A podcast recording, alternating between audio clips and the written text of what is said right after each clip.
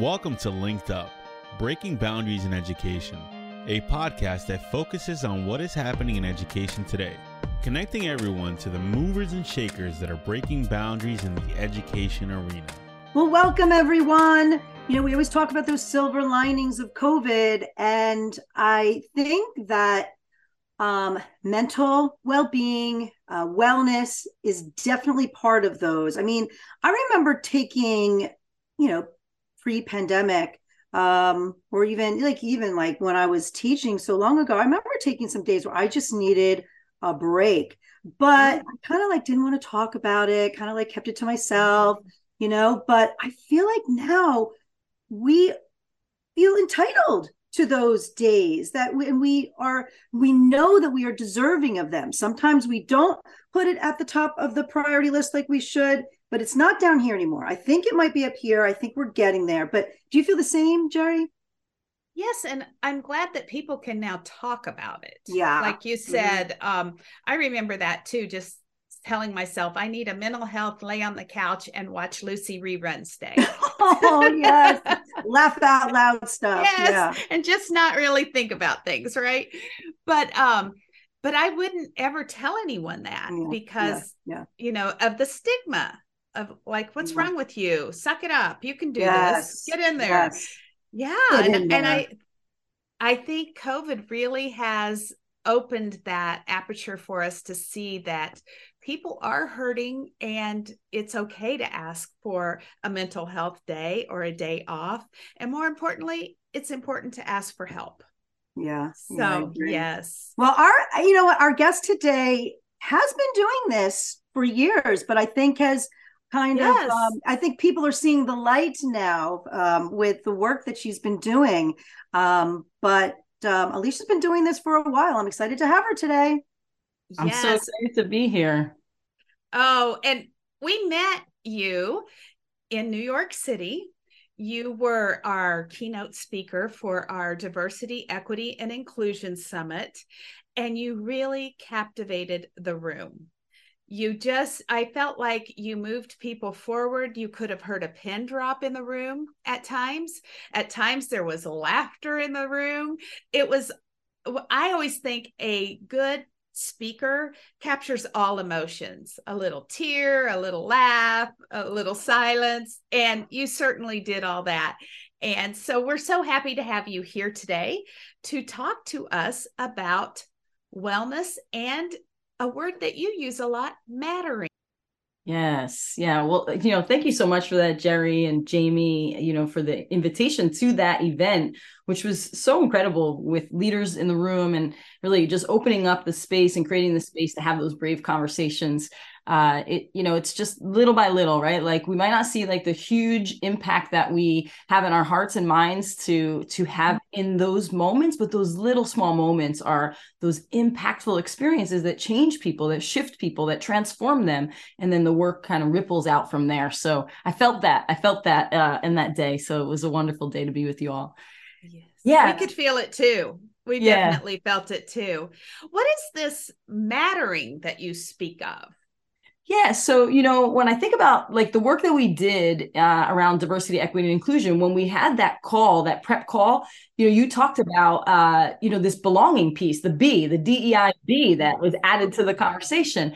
And it's so important, you know, it's so important that there is that sense of belonging. But I think that there's another layer underneath the, you know, we peel back those layers of the onion. And I think there's another layer beyond belonging. And so the way that I think about it is, you know we we talk about inclusion right? And inclusion has to happen with intention right? So like in the scope of DEIB diversity doesn't equal inclusion. Diversity is just the presence of differences. Inclusion is intentionally like accepting and celebrating those differences right? So diversity doesn't equal inclusion. Now we move from inclusion to belonging and you think well inclusion doesn't really equal belonging either because i could try to be inclusive and unintentionally people can leave and not feel like they belong, right? I could miss them. My intention might not match my impact. So I could be intentionally inclusive, but yet still miss the mark. And I I shared a story there to you know uh, bring that to life in in in, in the, at the conference. But then we go belonging if that's this sense that I fit, I belong, like this sense of fitting and belonging and connection, I could fit and belong, but I might not feel like I matter. Mm. Oh my gosh. You know? Yeah. So belonging doesn't equal mattering. And oftentimes it gets put together. Like just how we put like DEIB together, it's just like all this thing together, but they are actually very different, unique. And when it comes to mattering, mattering is unique against all others, like self esteem. That's not mattering, right? Belonging is not mattering. That's about connection. Belonging is about significance. Am I cared for? Will people miss me if I'm not here? So it goes way beyond belonging. Um, and mattering is aligned with all indicators of our mental health and well being. In fact, you know, if we think about our experience of mattering, I think almost every single human being I have either been on the therapeutic journey with as a therapist or as a teacher, uh, it all came down to this like, do I matter?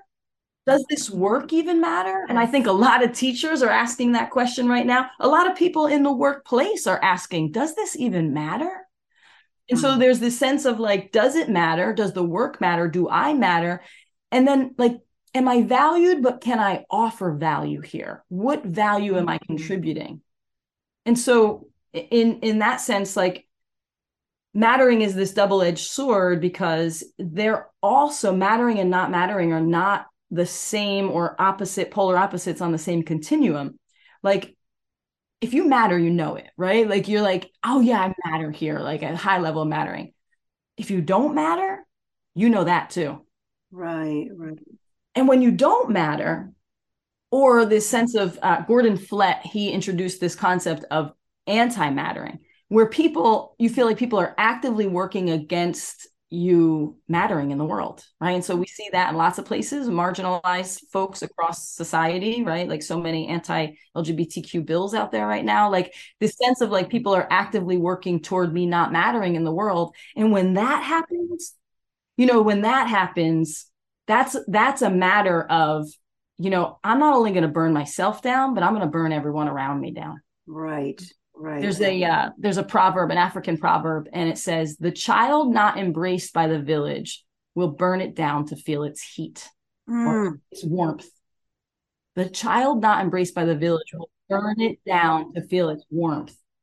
And I think when we see young people or adults, I mean, let's be honest, right? Like young people or adults acting in these ways that are just like illogical and divisive, like we have to think about what where does this person feel like they matter in the world? Right. Well look at the root cause right? So what is the root cause? Like why is this happening? There's a reason this is happening. And it all comes down to maslow uh, in the end i guess too. But i feel like uh, you are totally right. Like that's why in some some cases we see um, and absolutely adults. Um, but if we're talking about the classroom, we're looking at students who might be um, you know, misbehaving. Why? Why are they doing this? Why are they? Um, it's almost like they're self sabotaging, but they want to feel that warmth.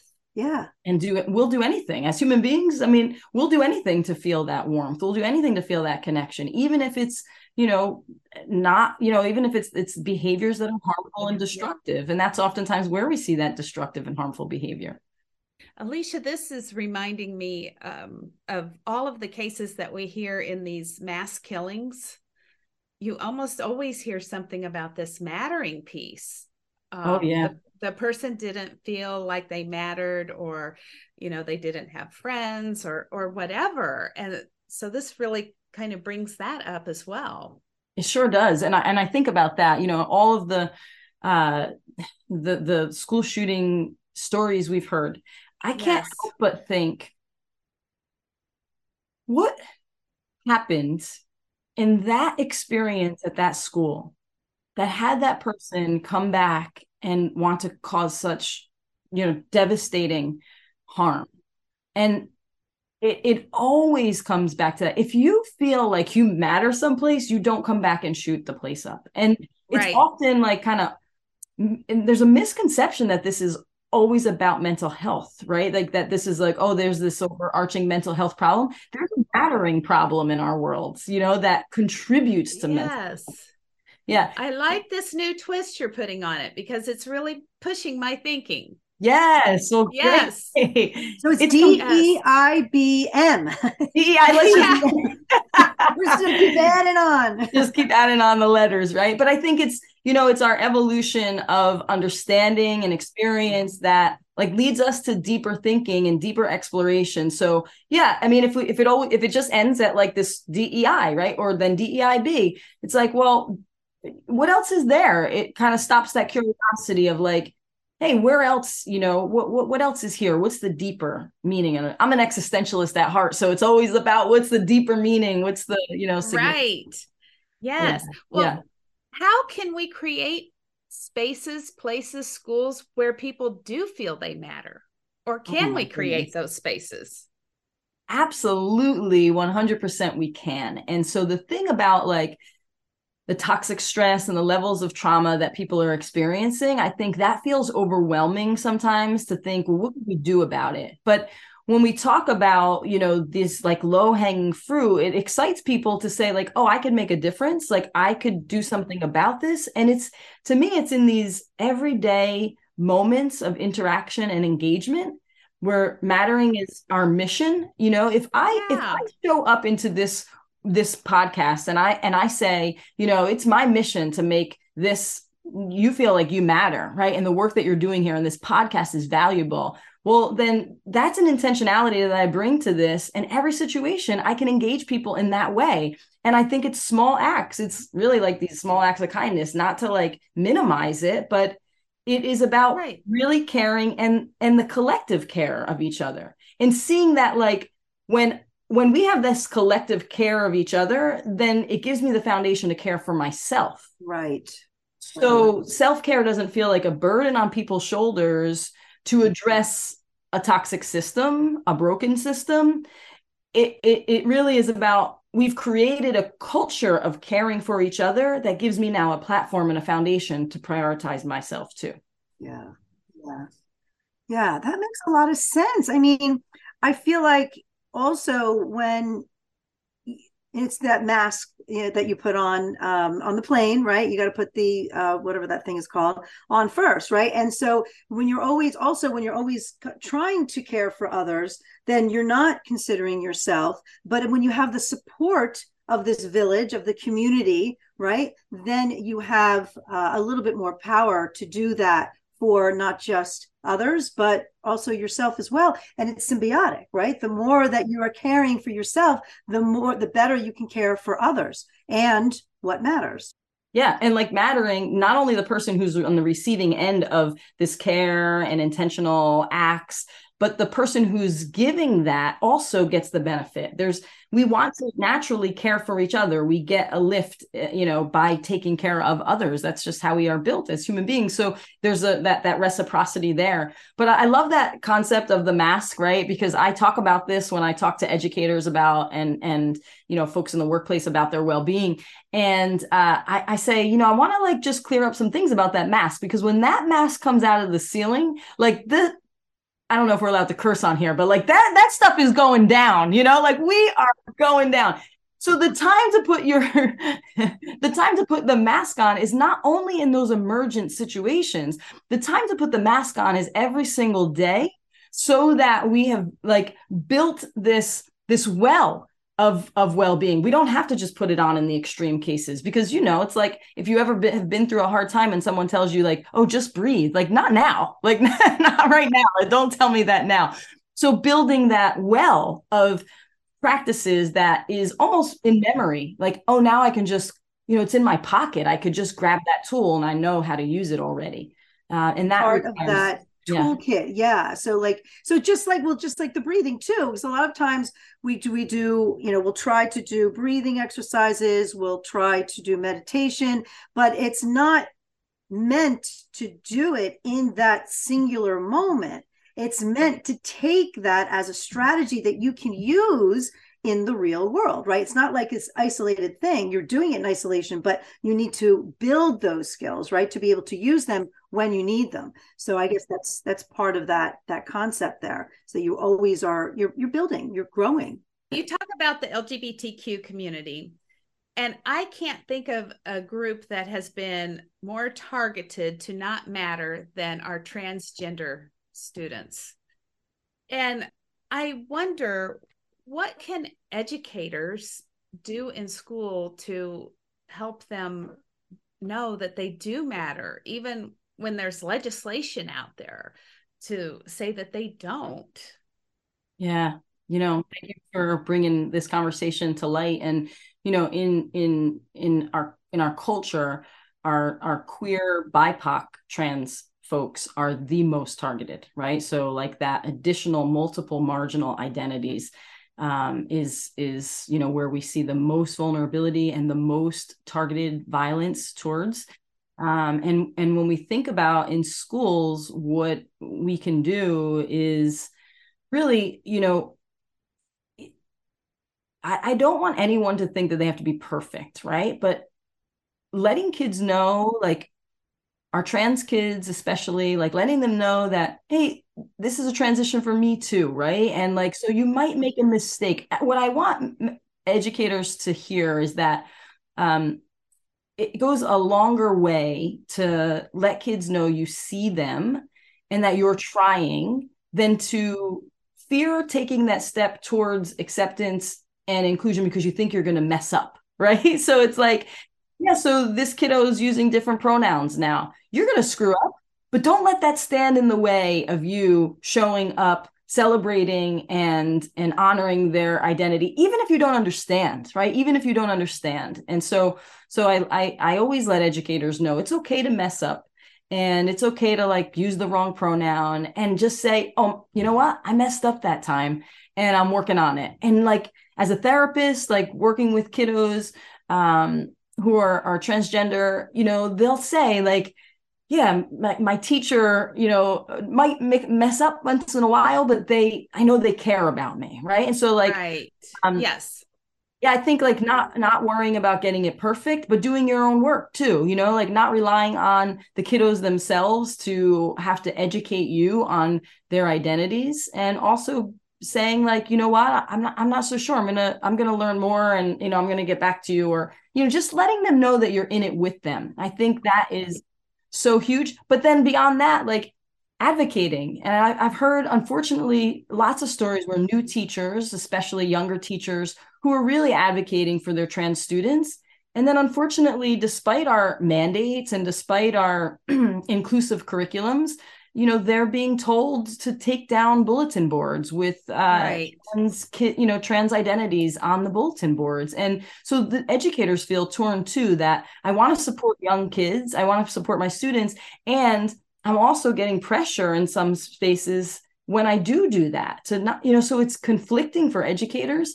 But um here's the thing. We know that using pronouns and creating inclusive spaces decreases suicides. That's low hanging fruit. Every single one of us can use pronouns that that children share with yes. us and can create more inclusive classrooms. And if that decreases suicide, well, we better make sure that we're doing those two things. Yes, absolutely. Jerri, your daughter, who's a guidance counselor, had um, a statistic that we've shared yes. before. Um, yes. I think it was something, I don't know, if, if even just one single person was there as an ally in support, um, what was the percentage of? Was, oh, of it was amazing. Suicides how, that go down. Right. Right. It was like um, 70% or was, something. It was really high. What a difference you can make what a difference. In simple right i know. And that's something i don't do and i don't know why i just haven't done it. I need to use my pronouns. That's something i think it's simple it's very simple to do but showing that i'm i'm with you i'm supporting you um you know working as an ally that's something that i should do and i haven't. Um but i think what you all are also saying Alisha is fear is dangerous fear can, be very very dangerous. Um, it's it's dangerous obviously for your own growth mindset but it's also very very dangerous for the person who may be misinterpreting um, your fear right? Your fear it could it could be genuine. It could mean that you know you just don't know and you don't know how to respond or react.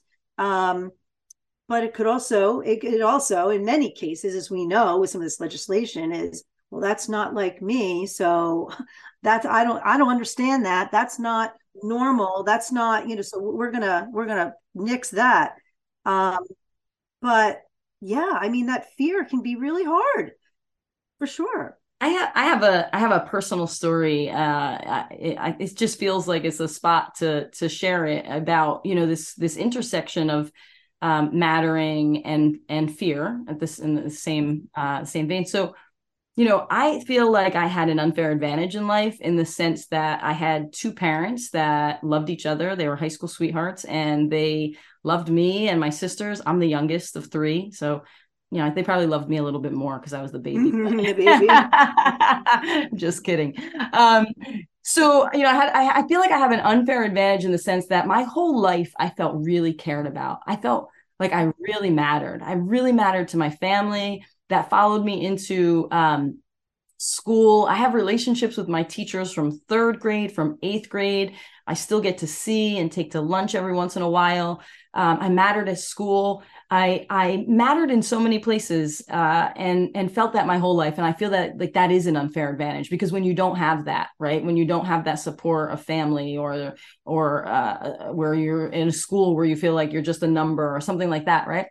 And so, you know, when we think about mattering, mattering also changes over our lifetime, right? Depending on where we are, we could matter at school, but not matter at home, right? So, eh, when we think about our LGBTQ kids, like they could be supported at school as the number one place where they feel supported and seen and mattered. And then at home, it could be a totally different experience, right? And so for me, like I said, I feel like I had this unfair advantage. I mattered eh, eh, in my whole life, I felt. Um, and then when I came out, um, I was like 18 or 19 years old when I came out. And I had said to myself, I will, I will come out. I, you know, at the time, if my mother asks me, I'll tell her the truth. That that was kind of my thing. Like I'll be authentic if she, if she asks. so this was high school. This was I was 19. I was in college. Yes, I was in college. And so uh, friends of mine had like uh, rainbow stickers on the back of their car. So my mother she was like super curious and you know very witty. And so she said so um why are all your friends gay?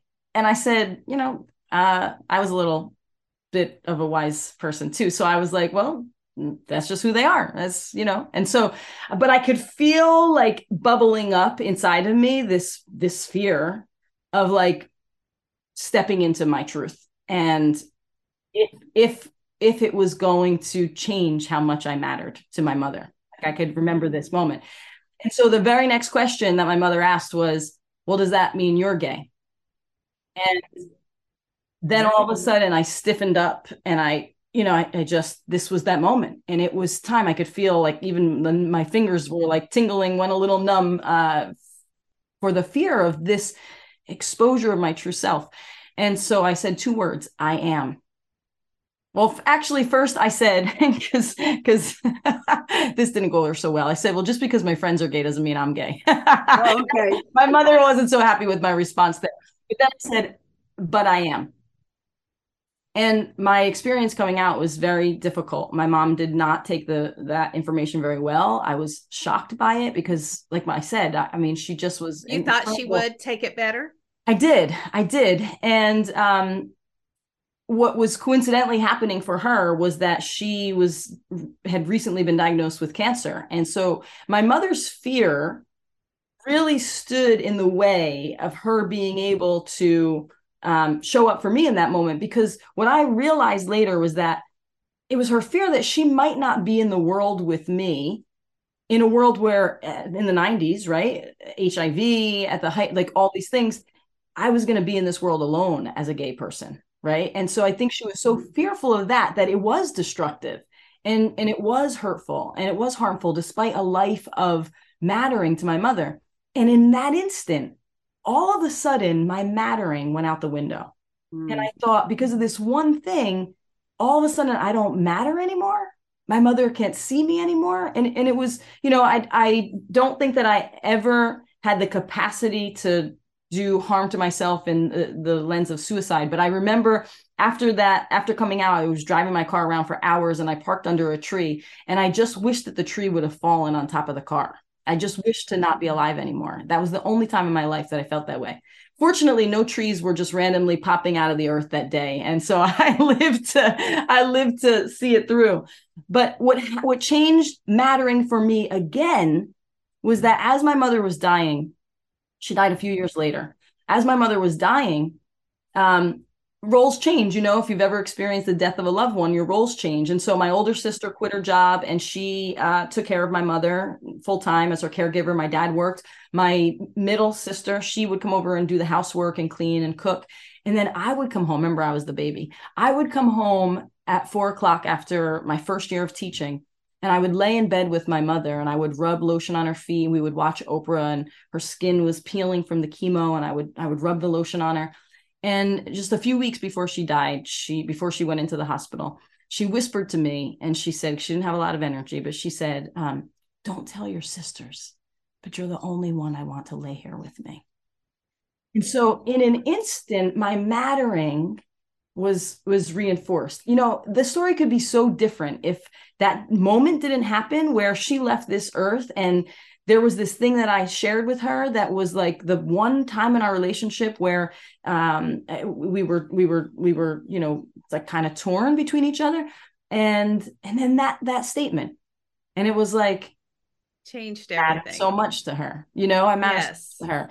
And so I think it's so important the influence that an adult an educator can have in a any young kid's life, right? But specifically talking about our LGBTQ youth.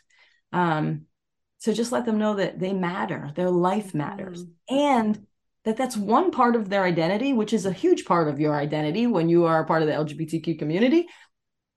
But there's so many other things. They are not those statistics of suicide. They are filled with joy and potential. My mother could have never imagined the influence I would have on the world as a gay person when I came out to her in the 90s. Right, right, right. So, right. for educators and parents, whoever's listening to this podcast, I'm sure you have more than one role in your life, right? Is to know that people are more than these one singular parts of their identities and they are filled with potential and possibility. And in many ways those things are where their resilience builds and their strengths build and they get to contribute to the world. There's nobody i know in the world that is of influence that is not influencing a space that originated in pain. There is not mm. one influential person that i know in the world that has not used pain or tragedy or uh, you know challenges and obstacles to be the catalyst for their influence in the world. So. It's so true. It's so true. Gosh and you know what? Just like Jerri said a great speaker is bringing out all emotions. We laughed. I'm crying now. I mean yes. yeah Alisha, come on. I mean you asked me to bring my full self to the table. That's what you get. Right. that's right. Oh my gosh. Seriously. Like I mean, it really, uh, it, it, it, it's really simple. I guess is it's really just so simple. People matter, and when you do even small things, they can be an avalanche to small negative things to um, take away someone's feeling that they matter. It can be a terrible, terrible avalanche, and um, and the problem is that some people don't care some people don't realize they're doing it. Um, but I, you know, I think the importance is to make all everyone aware, everyone aware, make sure that everyone understands that mattering matters, mattering matters. Um, what is it? I know you've started a new initiative, and I want you to, to explain it a little bit because I think it helps to bring about this importance of not only wellness but also mattering, mattering for oneself, others mattering as well. How, how, what are you doing? What is this initiative? Yeah, so um, so the, the initiative that you're you're talking about is uh, the wellness community, and so what happened during the pandemic is um, I, I, had stepped out of my traditional role in education around 2018, and then you know shortly after this pandemic hits, right? And so um, I was consulting with schools and doing work around SEL, And then when the pandemic hit, I, I, am a licensed therapist and I've also done, you know, over two decades of work in the DEIBM space. and uh, and so schools started to ask really about that mental health component, where before the pandemic, people were asking, like, well, why do we need to do this? Why do we need to address mental health? Why do we need to address SEL? And then after the pandemic, people were like, how do I do it? You know, just give me the magic wand. But but one of the things beyond, you know, the diversity stuff and the equity stuff and the um, mental health, like or, or the SEL, was administrators, superintendents, supervisors, uh, curriculum directors. Um, they were asking for our staff is hurting, our staff is not well, and we really want to take care of them. And they felt like no matter what they did, they were falling short, or that they just didn't have the tools, or quite honestly, the curiosity, the the, the not the curiosity, but the creativity to create something really comprehensive for educators to be able to lean on through these difficult times. I mean, they were also challenged as administrators. They weren't, um, you know, immune to the impacts of this pandemic. Right. And so I had a, a, a referral uh, to do some work in the corporate space, and um, it was a workplace wellness initiative, uh, a summit, and I was their keynote speaker. And I started to do my research in the workplace because I, you know, had always worked in education. And I started to wonder like, why isn't there anything accessible to educators like they have in corporate where there are workplace wellness like plans and programs and initiatives that you don't have to go through your HR to get to, or you don't have to like tap into your benefits because half of us don't even really know what our benefits include, right? Uh, and so, like, how can we get something that's really impactful, really transformational in the hands of people at all times, whenever they need it? And so I created a wellness platform, and that platform consists of uh, lots of opportunities for educators uh, across the state, but beyond New Jersey, to come together on a site where they are supported, where they feel like they are within, like, right, that community sense that, like, I'm not in this alone. Um, so there's a couple different key components to this community. One is uh, every Monday I drop a 20 minute wellness session, a topic uh, for them to watch on replay and they can ac- access it whenever they want to. Um, they also have at the end of the month a, a, a, wellness challenge. So people can jump onto that challenge at the end of the month and really start to build those habits and apply those habits that they've learned over the month to their life put them in action and try them out in this like five day challenge. Um, and we were going live for a little while but we did a survey and folks were saying it's really hard to get there live but you know we would we would watch on replay. So we were doing some community coaching so people could come online and just get some coaching in real time from me. And of course it's not therapy. I am a therapist but it's not therapy. Um, and so the place that surprised me but it shouldn't have surprised me that is most active on the community is a library of wellness habits. So there's recorded uh, breath breathing practices. There's recording med- recorded meditations. There's recorded visualizations and then i started to um, like call on people who are in the education space that also love these wellness practices and they we recorded them so we had a a, a principal's uh, assistant uh, do a session, a Zumba session. She's a Zumba teacher in a Monmouth County school. We had a uh, teacher's aide in an autism program who has a side business of a fitness coach, but through a trauma informed lens. She did a session for us. Uh, we did Qigong on there. And so what's happening is where educators are not coming to the large discussion area to talk because educators are a little guarded. You know, they've been they've been beaten down a bit. So they are reluctant to like put their full selves out there in front of their peers, even unfortunately. And so, but what they're doing is they're going into the wellness practices in between classes, and then they're posting how much this helped me uh, around the holidays where I just felt like I couldn't even take a deep breath. And then I jumped in and did this two minute breathing practice. And, and so there's so much activity in this one area that I, I didn't see coming. I didn't expect that they would be active there. But, um, but yeah, you know, for me, I've always been a systems change person. So it's like, what can I do to shift transform this system for the better? And I think this is my contribution well, Alisha, is this only for New Jersey educators or this site? No, no, not at all. It's accessible to any educator, and it is specific to educators right now. The the community, uh, so it's only educators or school leaders, but it's open to uh, anybody uh, that is in the education field, and that includes the secretaries and the uh, custodians and the you know all the people that contribute to uh, you know kids excelling socially and academically in a school setting.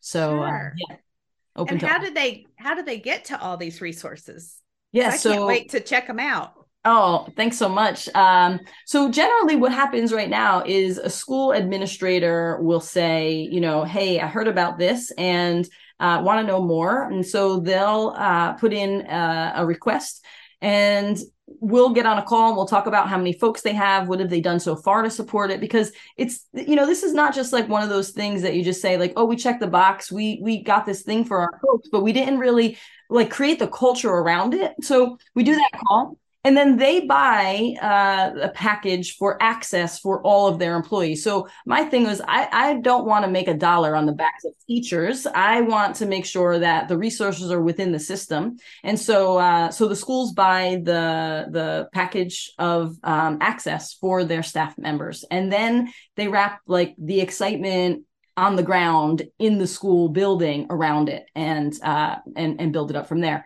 although we do have an opportunity for people to to join in as a membership as an individual. So if people you know are part of school systems that have not bought into this idea or um, offered it to their community they can come in as a subscription uh, level individually. But i do not have one person in a school right now that is at the subscription level because i think it's important that it's accessible to all educators. So so yeah that's the way that folks get in. So if there are school leaders listening and that's something that they are interested in. My suggestion is like we talk about how this becomes a cultural shift not just like a one-off thing that we buy you know people don't access. So yeah the culture is what's so important. That have building this as a culture so that um you know and, and it also shows that administrative uh, the administrative team feels that each individual teacher matters. And when teachers are able to as we talked about before help themselves through this this culture of wellness that you've built this community um, they are right there for their kids and able to to help their families right? Because as you mentioned everyone plays a different role themselves their families but also ultimately we want to be supporting our students in the best possible way in the best ourselves we can be. Yeah I think the best way forward from this space is through the like collective efficacy of um you know us as a whole whether that be in a school or society but but also looking at um you know making sure that uh you know beyond like the the the collective efficacy it's like that this isn't something that teachers have to just like find the extra time to do now. It also requires like you know taking some things uh, away and saying we're going to make space for this because the schools that have had the best uh, participation in the wellness community they have carved out time for people you know to make sure this is your time for wellness. You can go on the app you can you know you can take a walk around the building but this is it's carved out it's intentional for them. So really like that collective efficacy but not feeling like it's one more thing on teachers shoulders. Right. Yes that's critical. And there's so many educators that will say like when you know oftentimes my first point of entry into a school is through like a keynote or something like that you're right. And, um, I think that's a great setup for the community because it's like, let's bring them together, let's have them feel that energy, and then say, here's how you can ongoingly, you know, get this support.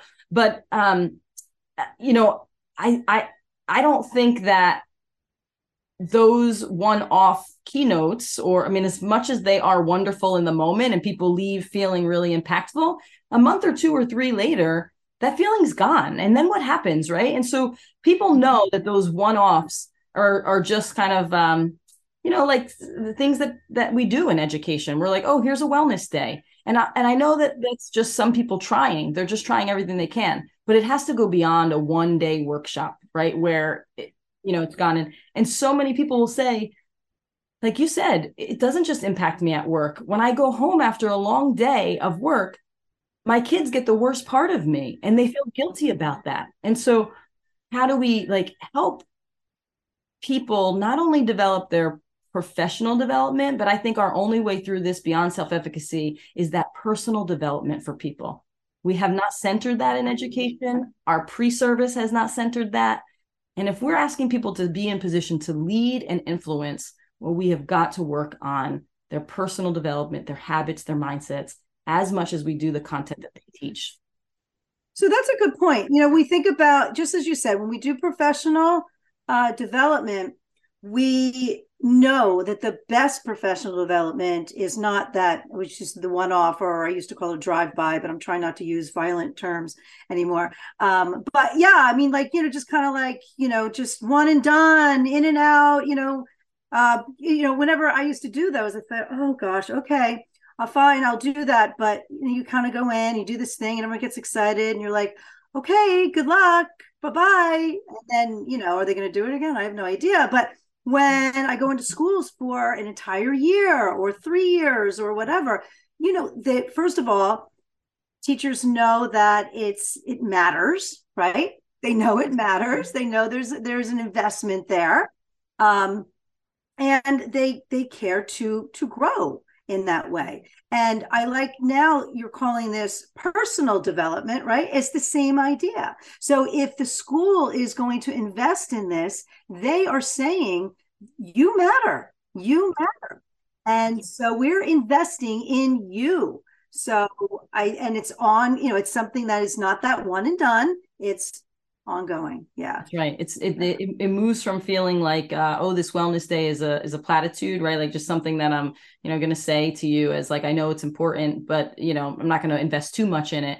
But by by the schools purchasing the um the, the package for em- employers and um, i'm sorry employees to have access they're saying i'm putting the investment behind it too. I'm putting resources behind it. I'm making time for this to be important to you. And and that translates to okay you see that we need beyond you know a wellness day or a, a, a workshop that we need something more. And and so um, i feel strongly i feel strongly in fact uh, of all the things that i offer i have narrowed down the scope to say these are the things that'll make the biggest impact and these are the things that I'm offering. And it is all centered around the well being of the adults that are taking care of, of kids in our schools. Yes. Yes. So critical. And, and I think post pandemic, it's been even harder for our, our teachers and our staff to continue taking care of the kids and taking care of themselves. So this is, this is quite, um, an offering that you're giving to schools. And I love that you build a community around it because people can feel connected. And you have different components to it so that people can um, engage in the portions that you offer in here where they feel most comfortable. Um, so you have lots of different um, opportunities in there, different different styles of of learning there. So that's, yeah, and I think the next iteration of this for me is looking at okay, what I'm always looking at what makes the b- bigger impact from here, and how do we take it to the level? Is you know in in in academics, you know we we believe in a coaching model. A lot of us believe in a coach model around academics. And I think that's the next iteration for this community that's being built out for next year is a coaching model where now we can bring cohorts of people together and do a deeper dive, right? So some of our most active folks in the community will do a beta round with them and see how it feels if, you know, it, it what what changed for them and then roll that out next year and say you know really that that everybody needs a good coach like the people who you know like if you've ever been influenced by someone in your life they probably coached you along the way and and and showed you you know new ways of thinking and and and behaving and acting and so um, I think a coaching model, but starting with a coaching model for leaders, because let's not forget like the difficulty that that they are experiencing right now as well. You know, just being a leader where people look to you for answers and being in a time with so much uncertainty and holding tension between schools that used to be and the schools that have not been created yet and you know not necessarily having a playbook for that and so um, i think i think school leaders are in a really difficult place as well. My wife is a school leader, and I know the difficulties that she comes home with. So, a coaching model that helps support um, leadership as well through this. Sure. And I also think that anytime you have a coach, it brings along the accountability because sure. I never want to let the coach down. so I really dig in deeper and am more accountable to myself and my coach. And it, it makes a difference. Absolutely. We're all better in a network and a community or a community. So it, it definitely definitely helps. And part of your community, part of your circle is um uh, Jerri, our friends from Conscious Kids, right? So Rodney and Michael. Yes. So I've learned about oh. them through you and you through that. And so because you all started, you started teaching together, right? You and um, Rodney did? Yeah. So Rodney was a youth development specialist at our school-based youth services program in Asbury, and I was a teacher at the time, or maybe I was uh, a counselor. I'm not sure at which point we connected with each other, but um, we started to connect with each other, and we actually started to be meet with each other in secret because we were not allowed to do this work in schools. We were told, no, you can't talk about trauma. No, you can't do yoga. No, you can't do meditation and we're talking about like over a decade ago right so this like when you said you i've been doing this for a long time people might see the emergence of these things currently and recently but that is 10 years of knocking on this door saying there's another way to do this and finally like silver lining of the pandemic was this openness to wow, there's got to be a different way. So yeah, Rodney and I would meet in private, secret kind of these meetings to say like, okay, how could we, how could we do this? How could we, you know, just thinking. And then we started just working in small groups of kids. And eventually that turned into a, a pilot at the high school. And from that pilot, there was a reduction in discipline by over 60%.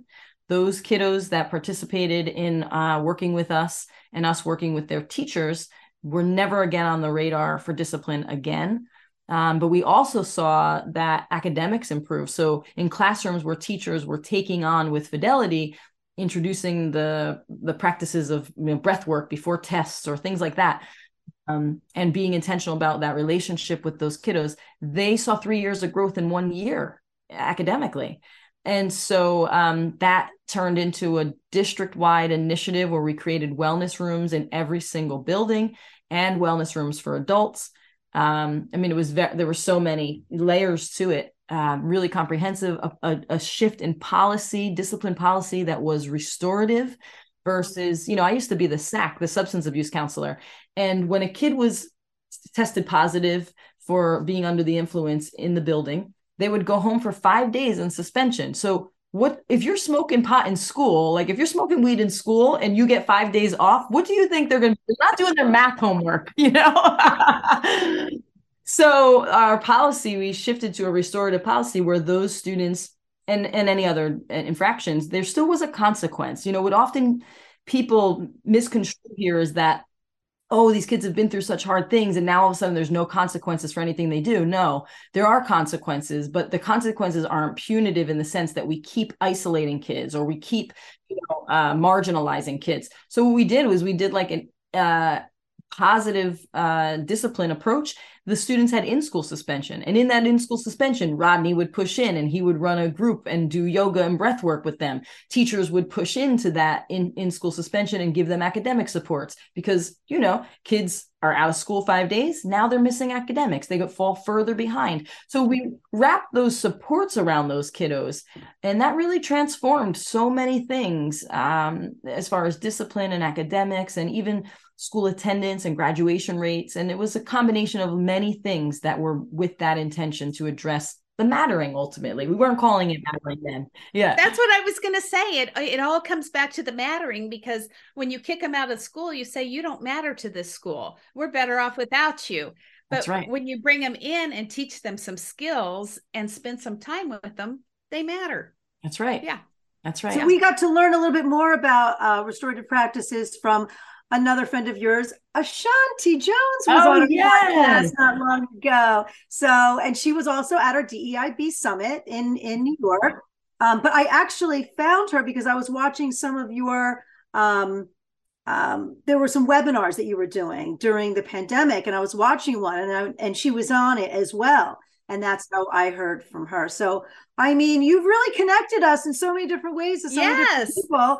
Uh, I mean, really, and that's I think that's obviously your gift. So, you know, i'm and I'm happy that we can share your gift through our podcast even further. So, Thank Alisha, you so thank much. you so much, so much. Yeah. Now, where um where can people find your community? Is there a website? Is there an email address? Yeah, so my website is my full name.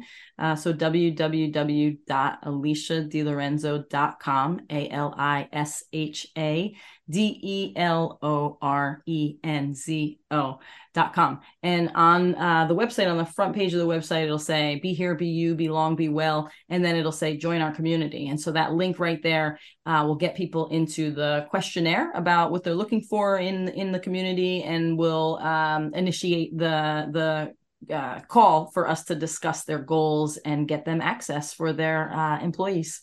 Nice. Oh, that's terrific. Uh, well, thank you so much for being on the podcast today. And it was a pleasure to see you again. And Jamie, we were talking right before the show about how much you and I enjoy watching her social media. oh and- yeah. Oh yeah. Your social media is We, fantastic. We're trying yes, to get to your level. So we are. check We Alisha are. out on oh my Instagram. goodness. Well, it's not me. It's not me. I thankfully I have the support and knew that I needed support in that area. So I have uh, wonderful folks on my team, uh, current media company who I know you connected with Ty, uh, who is phenomenal and uh, it keeps Oh, me he is. looking good. Yes. So And getting the word out. I, I want to thank both of you for you know highlighting the conversations that need to be had and you know creating the brave spaces for people to explore topics that we sometimes shy away from. And so i really appreciate you both for the work that you're doing and the intentionality behind um, you know moving the needle uh, on some of these big conversations that ultimately uh, impact people's sense of mattering in the world. And if each one of us does our part you know we uh, eventually i hope will find ourselves in a very different place where people feel seen and heard and valued and like they matter so thank you for all the work that you're doing and for the invitation to uh, be able to join you in that journey Wonderful. Thank you. Thank you for so much. And people like you make it easy for us. So Yes. it's a, it's a good thing. It's a very good thing. Thank you for listening. And if you would like to stay linked up, be sure to follow us on Apple and Spotify and subscribe to us on YouTube.